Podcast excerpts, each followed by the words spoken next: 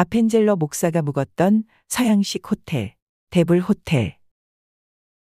개항과 함께 인천에는 구미 각국의 외교 사절, 선교사, 여행객들이 입항하게 된다. 그러나 이들 대부분은 목적지가 서울이었기 때문에 인천에 도착하면 서둘러 서울로 출발을 강행했다. 그러나 철도가 놓이기 전이어서 교통편이라고는 고작 해야 조랑말이나 가마였고 아니면 본인 스스로가 도보로 나서는 것이 전부였다.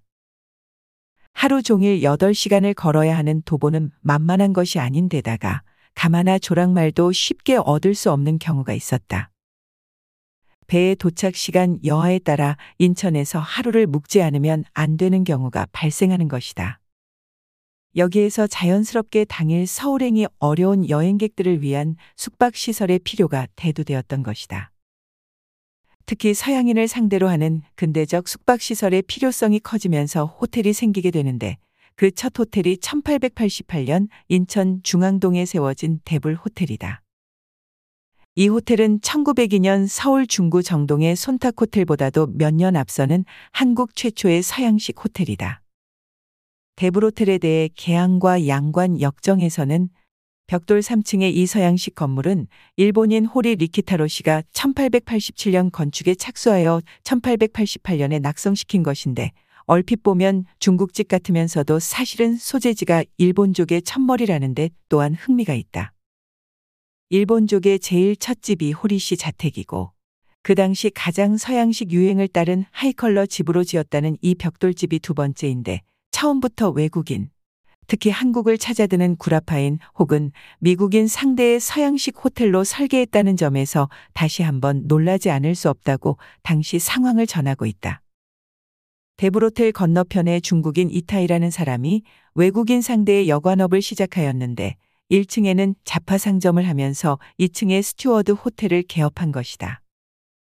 대불호텔 건립 연도에 대해서는 1888년 호리 리키타로가 벽돌 건물로 지었다는 것이 정설이나 우리나라에 처음 온 감리교 선교사 아펜젤러의 본국 서신에는 제물포에는 미국인이나 유럽인이 경영하는 호텔이 없다. 일본 호텔이 하나 있다고 들었기에 인부한 사람을 불러서 몸짓으로 짐을 옮겨달라고 해놓고는 곧바로 출발했다. 호텔 방은 편안하고 넓었으나 약간 싸늘했다. 식탁에 앉았을 때는 잘 요리되어 입에 맞는 외국 음식을 먹을 수 있었다.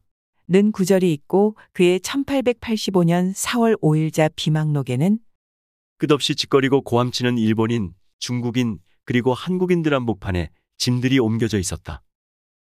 다이브츠 호텔로 향했다. 놀랍게도 호텔에서는 일본어가 아닌 영어로 손님을 편하게 모시고 있었다.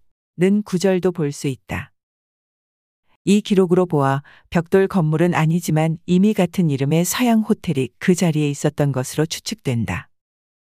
더불어 젊은 선교사가 자신이 묵은 호텔에 이름을 적은 메모가 착오라고 할 수는 없을 것이다. 그렇다면 인천의 서양식 호텔의 개업은 비록 일본인의 손에 의해서이지만 틀림없이 1885년 4월 이전으로 거슬러 올라가게 된다.